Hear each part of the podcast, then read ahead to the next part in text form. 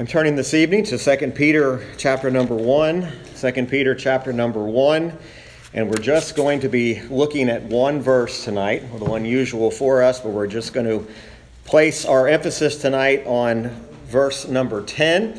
And then we're going to expound even more deeply on this verse next Wednesday evening. 2 Peter chapter 1, verse number 10. The Apostle Peter, writing here under the inspiration of the Holy Spirit, writes these words Wherefore, the rather, brethren, give diligence to make your calling and election sure. For if ye do these things, ye shall never fall. Our subject tonight is simply make your calling and election sure. Uh, we learned last week about the danger of forgetting what Christ has accomplished for us.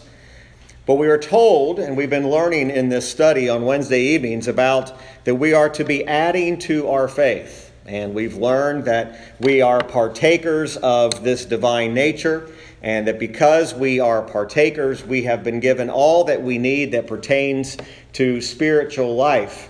And we've established the fact that wherever spiritual life is, there's going to be spiritual growth.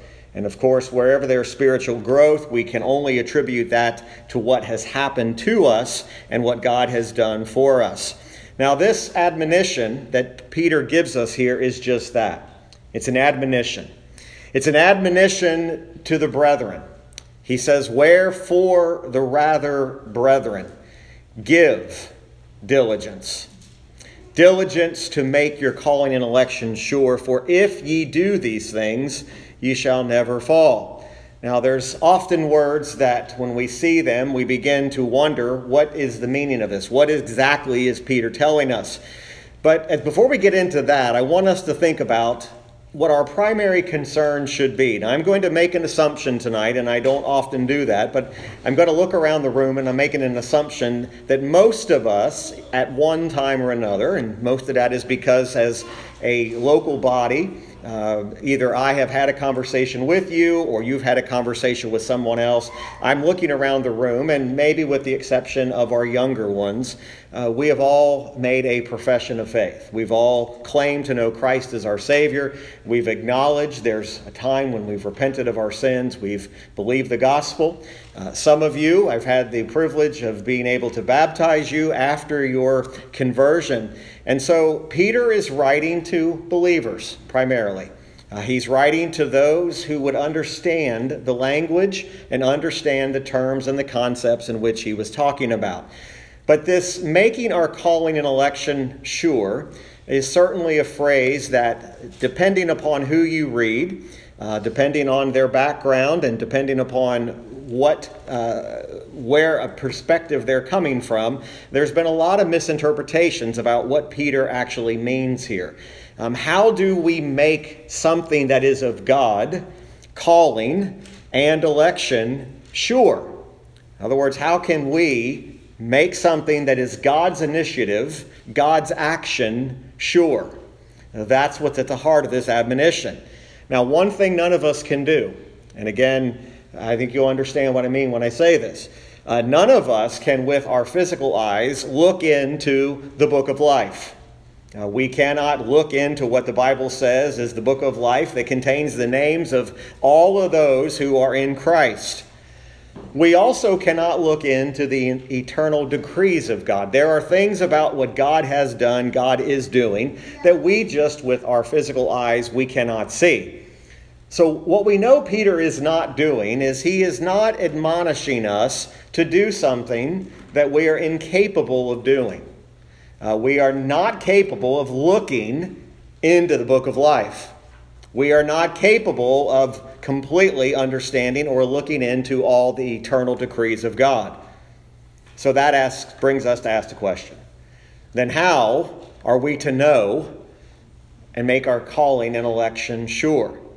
Now, first of all, Peter, by saying making our calling and election sure, we have to understand a couple things. And we're going to turn to a number of different passages tonight, and this primarily is going to come, oh, come across as primarily a Bible study tonight.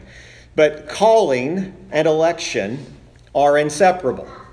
Okay, calling and election are inseparable. So go with me first of all to Second Thessalonians chapter 2, uh, verses 13 and 14.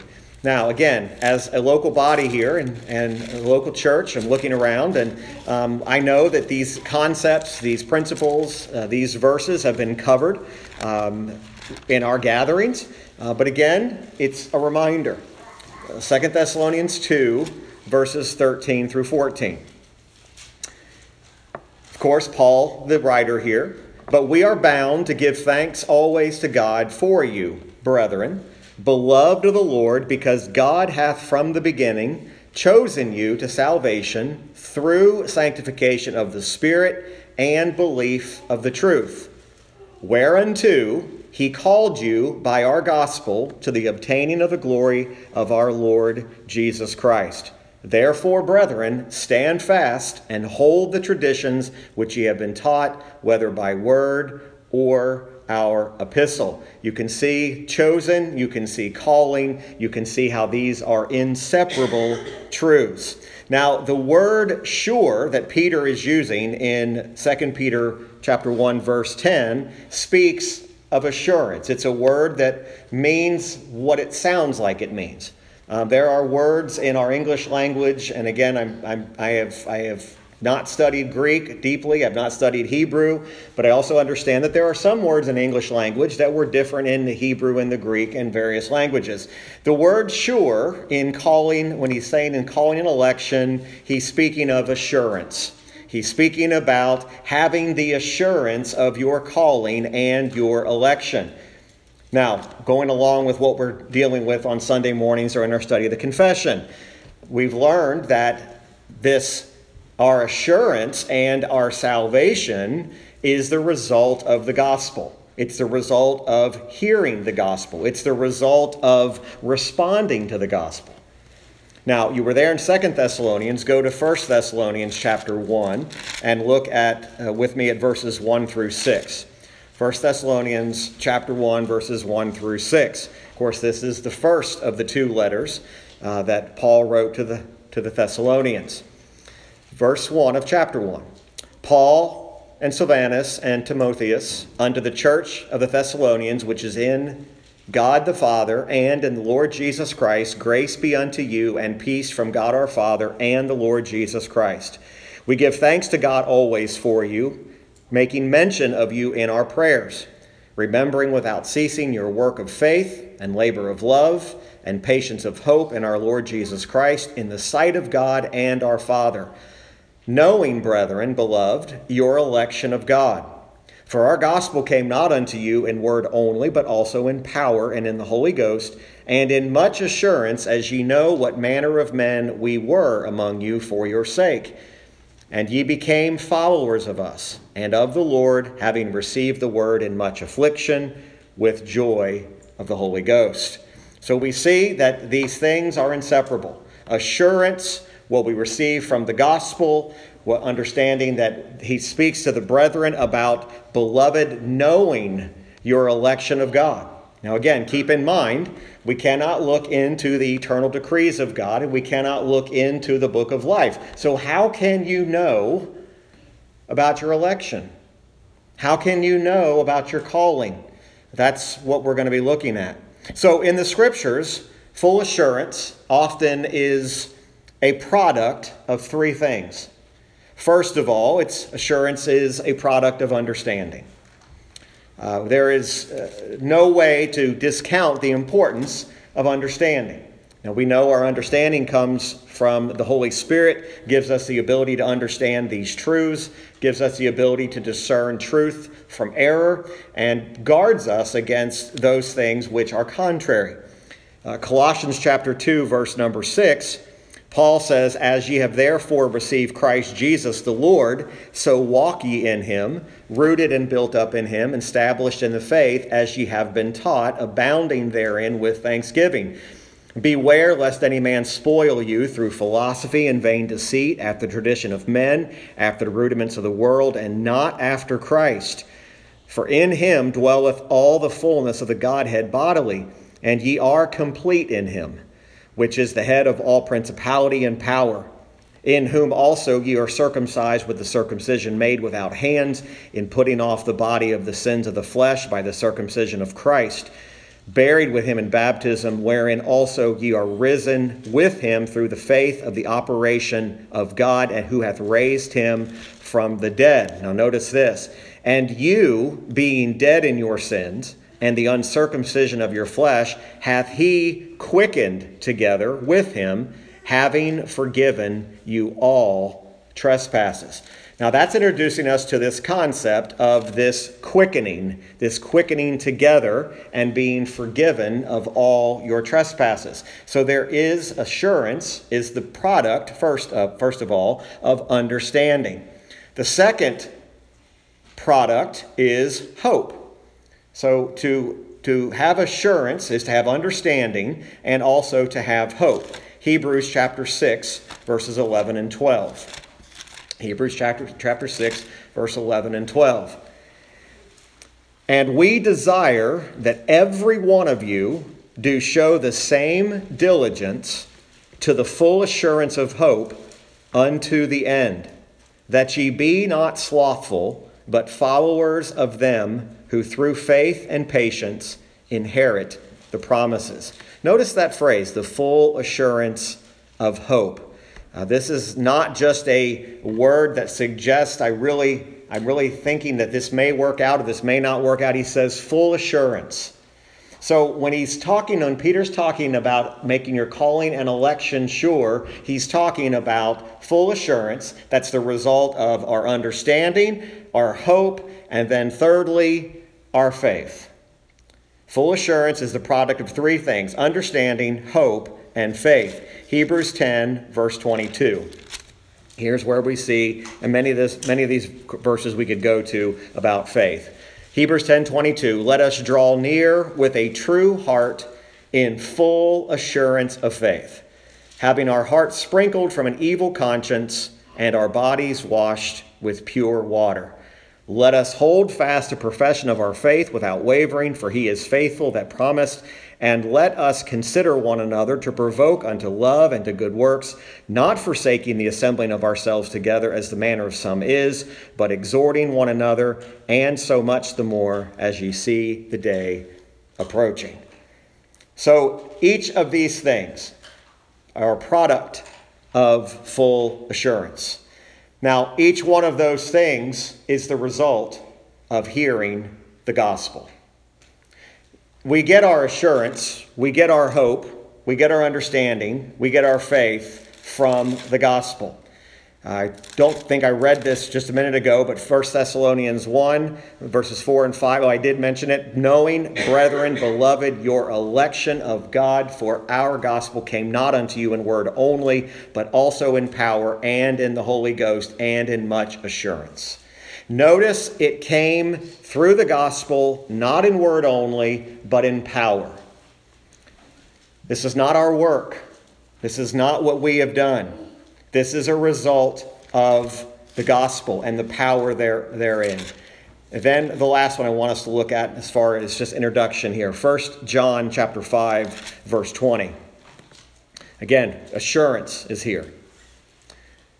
And we know that the Son of God is come and hath given us an understanding that we may know him that is true. And we are in him that is true even in his Son, Jesus Christ. This is the true God and eternal life. So, this admonition of Peter is not just a simple phrase we could quickly gloss over, and we could just simply say, Yes, I understand calling, I understand my election, I understand how those things work, because we're going to misunderstand. We're going to misinterpret what Peter has in mind here. So, knowing what we know, what does Peter mean by this admonition and this exhortation? Now, let me give you some false interpretations that have surfaced throughout the years. Uh, this is probably nothing new to some of you, but there are some false interpretations of what Peter means by making your calling and election sure. One of the first false interpretations is that Peter is exhorting people to make themselves Christians and to make certain of the fact that they are Christians. Now, according to that line of reasoning, what they're suggesting is, is that if you do the things given in the previous verses, which is what we've gone over the last few weeks, if you do these things, the end result will be that you will become a Christian. So, in other words, they falsely interpret this to mean what Peter is saying is if you do all these things, the end result will be you'll be a Christian if you'll do these things. Now, that is not what Peter is teaching here. If we take the whole teaching of Scripture, you cannot accept that interpretation in any way, shape, or form without contradicting the whole doctrine of the Bible.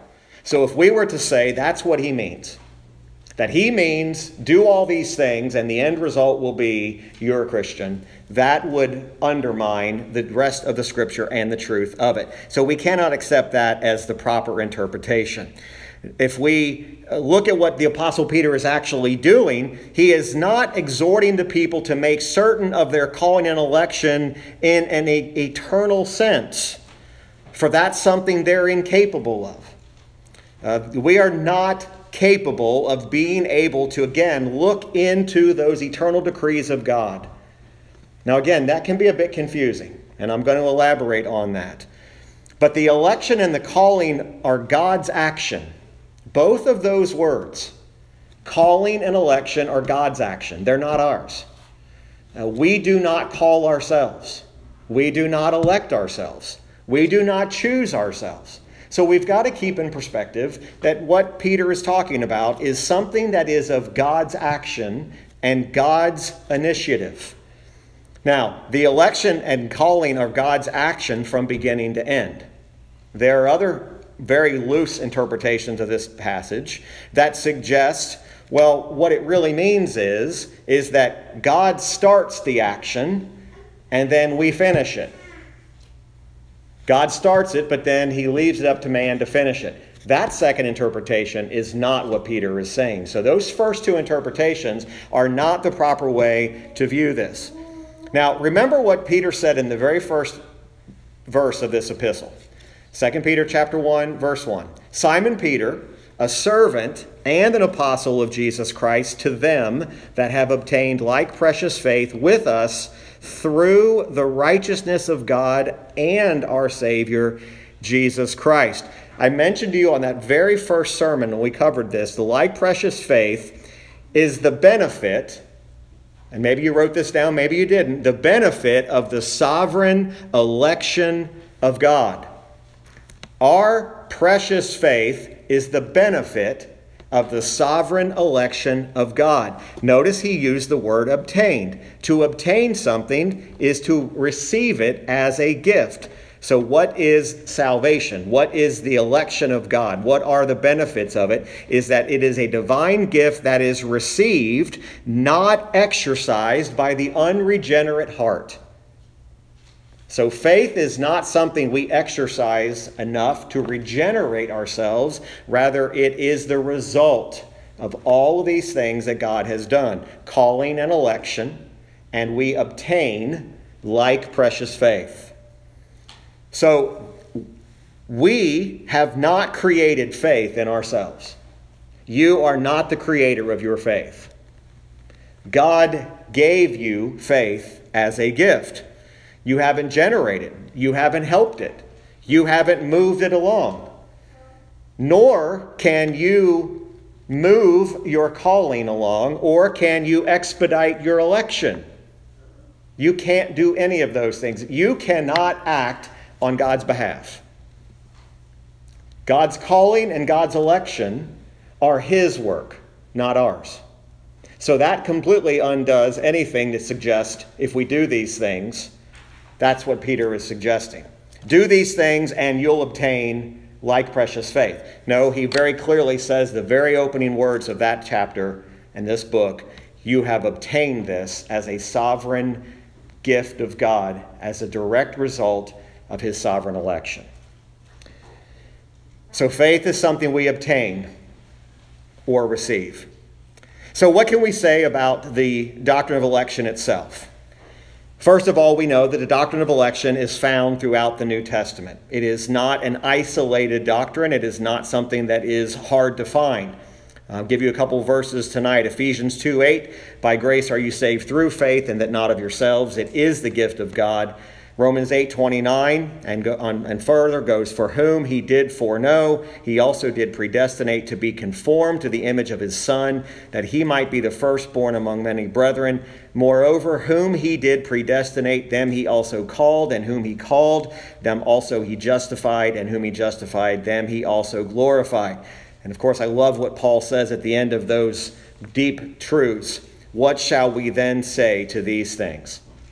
If God be for us, who can be against us? We are to take great comfort in those truths. That he who predestinated us called us. And if he predestinated us and he called us, then we are justified. And if we are justified, then we will be glorified. These are comforting truths. If God be for us, who can be against us?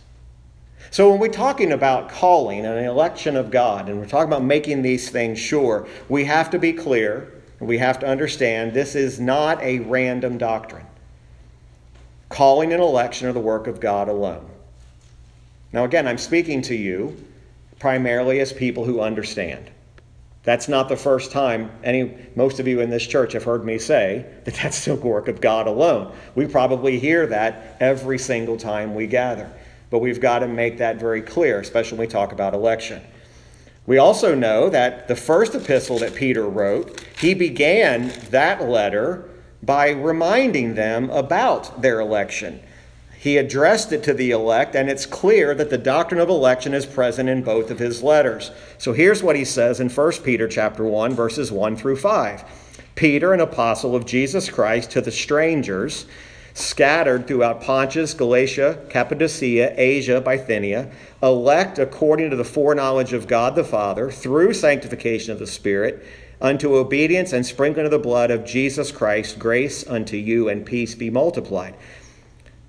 Now, notice this Blessed be the God and Father of our Lord Jesus Christ, which according to his abundant mercy hath begotten us again unto a lively hope. That means he caused us to be born again. Unto a lively hope by the resurrection of Jesus Christ from the dead, to an inheritance incorruptible and undefiled, and that fadeth not away, reserved in heaven for you. Now, if that's not joyous enough, if it's not joyous enough to know that He not only sovereignly elected us, caused us to be born again, but then He makes the promise that that calling and that election will be kept. They are sure. It doesn't change. Verse 5 Who are kept by the power of God through faith unto salvation, ready to be revealed in the last time. Peter then goes on in 1 Peter chapter 1 and he acknowledges their trials and their struggles. And he says, I want you to greatly rejoice. Remember these truths and the preciousness of your faith. That's really what's at the heart of this. So, we cannot dismiss the doctrine of election as man's creation, as it's virtually on every page of the New Testament in some form or fashion. That's why Peter's exhorting them make your calling and election sure. Now, we do know that even in 2 Peter, again a few weeks ago, Peter introduced us to this doctrine of election in verse 3 when he said, According as his divine power hath given us all things that pertain unto life and godliness. I said at the time, and very clearly saying it again, it is his glorious power and His alone that we give credit to for our eternal life. Now, if we give credit to Him for our eternal life, what is our salvation the result of? His calling and His election. We're kept by the power of God. The Apostle Paul stated it in a different way, but maybe clarified it.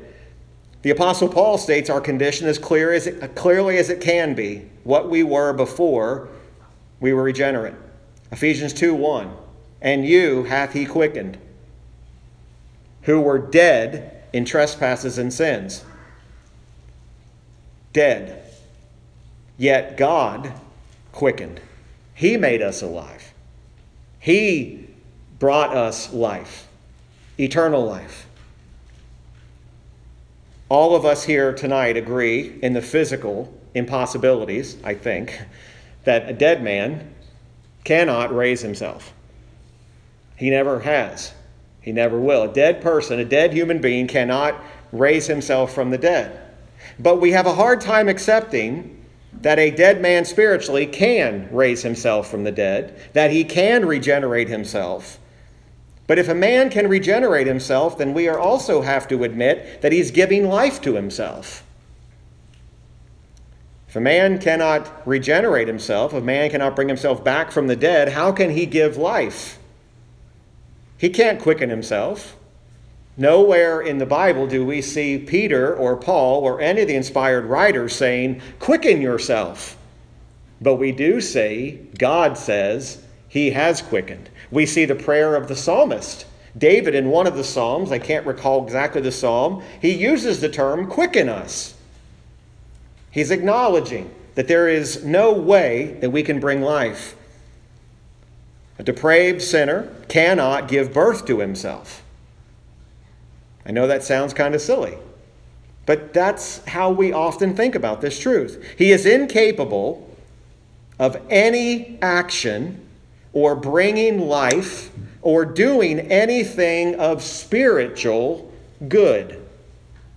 Because the argument is this well, can't unregenerate people do good things? Yes. Does it do spiritual good? No. Does it add acceptance before God? No. Does it give them the ability to say they are one of the beloved or one of the brethren? No. Yes, man can do good, but he cannot do spiritual good. Our very best work, and I want us to get this, our very best work or the best good thing we do without the quickening of God is offensive to God.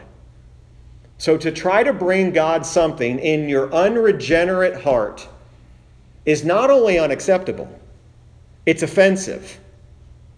That's probably not even a strong enough word. It's an abomination to God to try to come before God with your own regenerate goodness because you cannot offer God anything of spiritual good.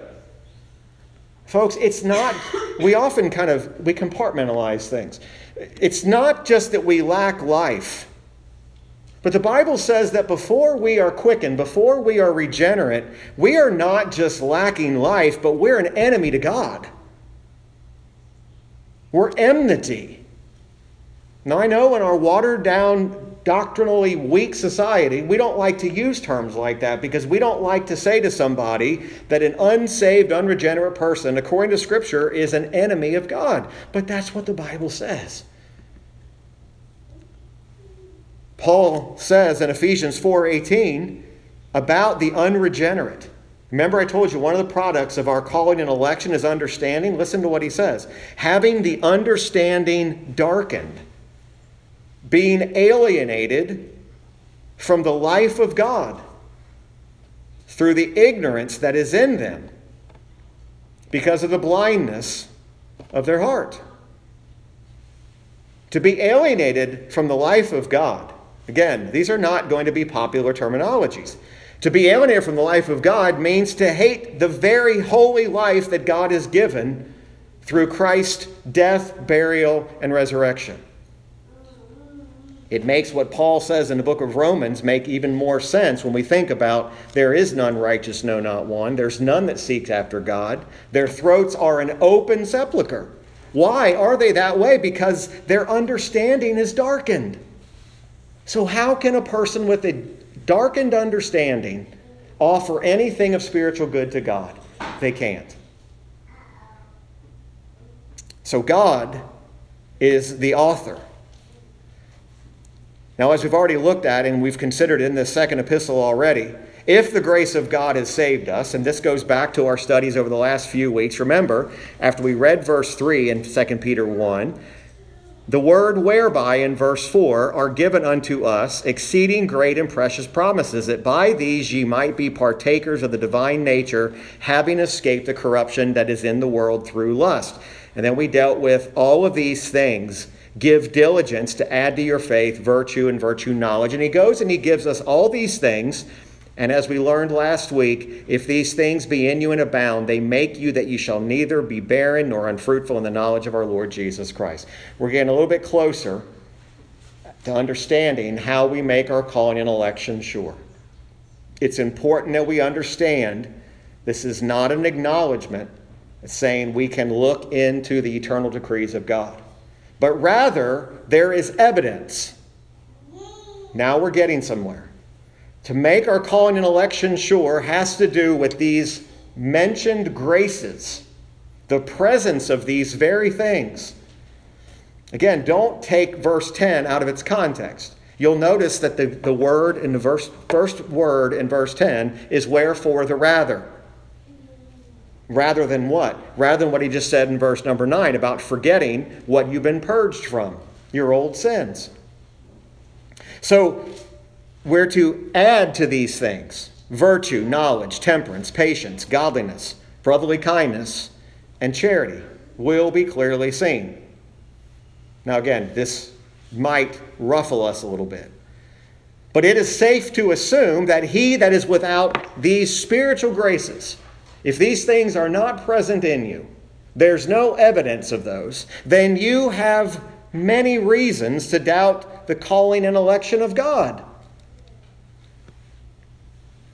If our desire is to seek the kingdom of God first, if our desire is to know Him more, to seek after Him, if we are determined to know Christ and the power of His resurrection, if we're determined to be found in Him, if we're determined to be accepted in the beloved, if that's your concern tonight and you want to grow and you want to grow in His grace and grow in His knowledge, if that's your primary objective, what does He say?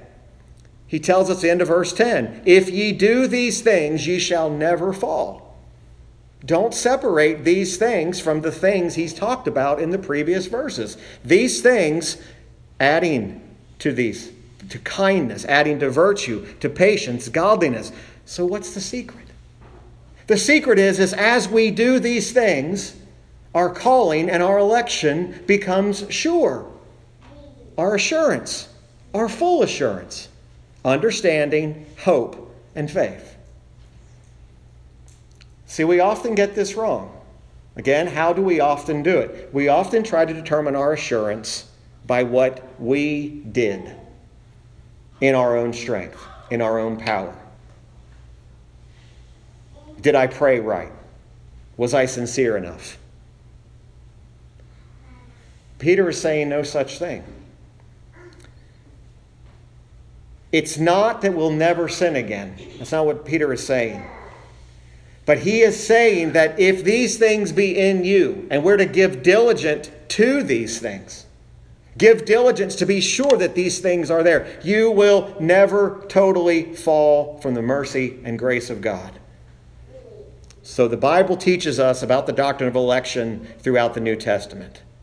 Secondly, and these are going to go very, very quickly. And again, because next week we're going to we're actually going to take verse 10 almost in a word for word basis. We're going to take a word and we're going to look it up. We're going to we're going to consider what that word means and what the implications are. So I'm going to give you two these last two headings very quickly. The doctrine of election has always been a stumbling block to many. But it is a central doctrine of the scriptures. It is not unusual to get a negative response to the doctrine of election. As a matter of fact, you should expect it. Uh, it is the one thing that if, if, the, if you were to uh, center in on the one differences in churches that really makes the difference, it goes back to that. What do you think about election? You can really unravel a lot of things, and you can get to a point where you can say, uh, this election is where we differ but it's the central and a central doctrine of the scriptures. Election is not meant to teach us anything more than that salvation is entirely the gift of God by grace. Now the problem is is that when we use that phrase, there are other churches who don't believe in election who will say that. They will say, ah, "Yes, I agree. Salvation is t- entirely the gift of God by grace." But the problem is, and what Peter isn't telling us, is Peter is not telling us to elect ourselves. He's not even telling us to choose ourselves, and He's certainly not telling us to call ourselves. It's God who calls, it's God who chooses. It's the gift of God. It is a great mystery. Here's one of these truths about the scriptures, and we often have a difficult time with this. There are things in our Christian life, and there are things in this book that we acknowledge and confess, even though we don't fully understand it. Election is that same thing, but yet it is a lightning rod between believers and churches. We confess things that you do not have physical, by sight, evidence of. You confess them to be your belief system. You confess them to be true. You acknowledge them to be God's word, but yet you've never seen them. The very obvious answer is, is you have faith in a Christ you have never seen. You have faith in an event, an accomplishment on the cross that you were not a witness to. Why do you believe it? And here's what people will say because the Bible says so. The Bible says it about election just as clearly. The doctrine of election is not obscure, it's not hidden, it's not like a, a code that you have to decipher. Even if we don't understand it, we have to acknowledge and confess it. If I was to give you the assignment to spend the rest of your life, however many years it is, whether it's 10 years or 50 years, and tell you I want you to come back in your own mind and I want you to give me a fully grasped comprehension of the entire doctrine of election, you couldn't do it. Left to himself, the darkened, blinded mind would never have thought of this. Humanity would not think of putting a God who calls, a God who chooses, and a God elects. Man's pride is so deeply ingrained within him, man would always run to, How can I do this myself? Because that's what man's desire is. Man wants to be the captain and the author of his own salvation. The terms election, the terms calling are found in the scriptures. So, why do we know that it's true? Because the Bible says it is true. The third heading is that the doctrine of election is falsely labeled as unfair and unjust. I told a person not too long ago this very thing. As long as a person remains anxious and uncertain about the doctrine of election, the longer it will be before they'll accept it. You see, the reality is, is that the very essence of our faith is to believe what we cannot fully see and we cannot fully understand and fully grasp. I know we think we understand the cross, but do you fully comprehend and grasp the sins of all mankind who's ever lived being placed upon the Son? Humanly speaking, do you grasp that humanly? No. Do you grasp humanly what it is to have the, the wrath of the Father poured out on the sinless Son of God, who, as the kids told us from the Catechism, was holy and undefiled? See, we're grasping things we can't understand in scriptures all the time, and we confess them to be true. But when it comes to this electing, we have a problem with it. But the reality here is, is that we are unable to understand just in our human reasoning, but we confess it and acknowledge it because the Word of God declares it. We accept His gracious revelation and submit to it. We are called, Paul writes in the book of Corinthians, we are called to examine ourselves, to be sure we're in the faith.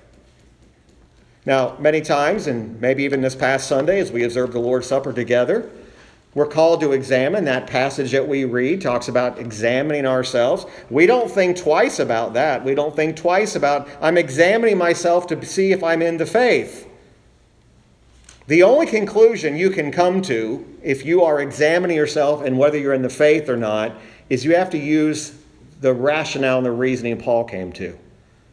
Paul came to the conclusion I am what I am by the grace of God.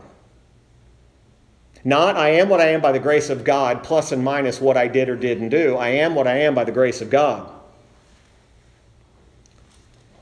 The calling and the election are from God. He initiated the action, and there would be no salvation if God had not acted.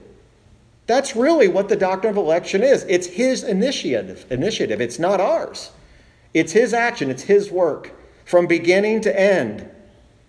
All we are saying, those of us that believe that our salvation is the result of the sovereign election of God, is that God saved us from beginning to end, not by works which we have done. So, what does Peter want us to take from this exhortation?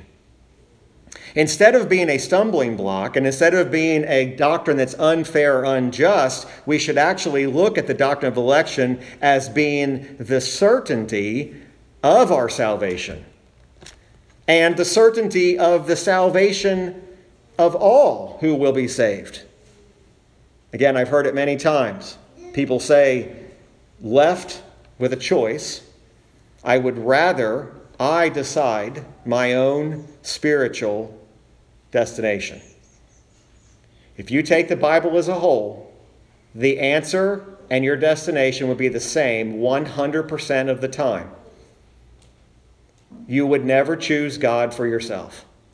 Without the calling and electing grace of God, man doesn't choose God for himself. The darkened mind is alienated from God and cannot. But the doctrine of election ensures us that if you are in the faith tonight, you can be certain of your salvation.